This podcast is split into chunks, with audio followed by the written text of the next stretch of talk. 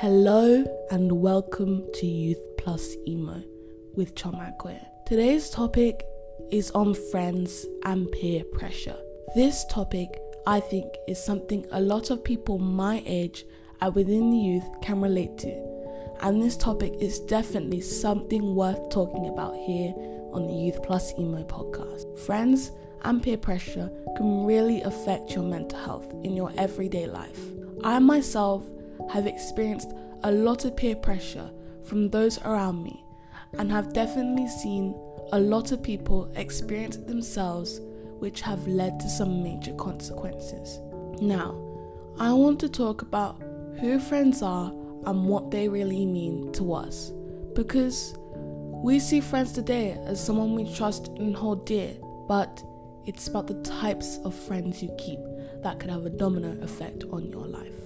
I remember someone in my year, and we're just going to call her Margaret, as we don't want to use her real name for protection reasons. So, Margaret had a friend called Emily. Again, not her friend's real name for protection reasons. And from what I saw, they lived a very toxic friendship. Margaret was always insulting Emily about her looks, or what she did, or how smart she was, or telling her what to do. Margaret always claimed it was banter and was just a joke, and Emily shouldn't take any of it seriously. But this did leave a very deep scar in their relationship, and as it continued, they became more distant, in which Margaret went and quickly replaced Emily as a friend, as a way of keeping her mind off Emily. Margaret's toxicness then blew over to a new friend, who then realized that she was just a distraction from Margaret. And as far as I know, Margaret is still the same to this very day, and she hasn't spoken to Emily since. This, I think, is an amazing example of the types of friends you shouldn't keep. Emily was never happy with Margaret always there, pulling her down and trying to make her feel bad. Although Margaret claimed it was banter and just a joke, jokes can only go so far until they end up hurting someone. If Margaret had stayed in Emily's life, always there telling her what to do, who knows what she could have come to. I also feel this is a great story for people to learn from when it comes to having friends, and not everyone is who they seem to tell you who they are. Because I remember a point in time when Margaret first met Emily and how she wasn't who she is today.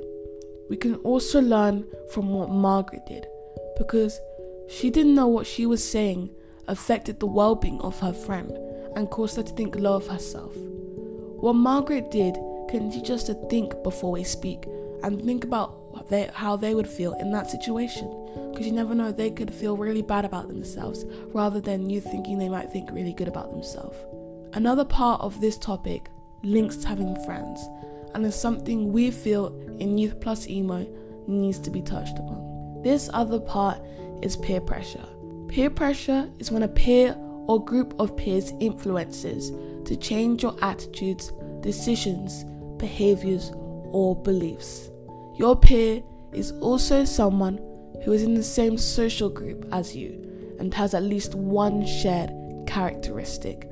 For example, you both could be quite funny people, or quite goofy people, or quite friendly people. Peer pressure is something that a lot of people my age or in the youth have dealt with or given into, and has remained a challenge for both adults and teens. Examples of peer pressure could be pressuring you into drinking or to smoke and do drugs, or even to have sex, all of which may be against your will or against your point of view. This can lead to making you more secretive towards your family members, causing you to become more aggressive and can make your mental health deteriorate. This is why you should always try looking for help early instead of keeping everything hidden and letting it get worse. Because the main problem can be that those my age and in their youth feel that those around them don't know how they feel or what they're going through. But you never know. There could be someone out there who knows your pain and knows how to help. Another thing is that sometimes we feel that although it isn't the right thing to give in to peer pressure of our peers, but those of the youth at my age have always looked towards their peers for guidance and always wanted to feel that sense of like belonging. Sometimes they try to convince you by calling you things like a chicken or a dog to make you give in. Or they might say that they won't be your friend if you don't do A, B, or C, which links the types of friends you keep as mentioned. Because if your friend is threatening you or telling you that you should do drugs and smoke, which is harming your body, then that clearly shows that they're not a very good friend if they're trying to make you do that. This can really affect your mental health, making you have a low self esteem and making it feel like the only way to make yourself feel better is, you know, just to give into that drinking or smoking or doing drugs or having sex. Because in that situation, you feel that all that torment will finally end. It is also shown that as of March 2021, 90% of teens reported having experienced peer pressure, while 28% have reported that their social status was boosted after they gave in to peer pressure. But when you think about that 28%, is it really worth the consequences of physical and mental pain it could do to you just to boost your social status? I remember not too long ago when I had first experienced peer pressure, and luckily I did not give in to it. So, I was just having lunch at one point, and I was hanging out with these two people I knew from my other classes. Like, I'd seen one of them in geography, and I saw the other in technology.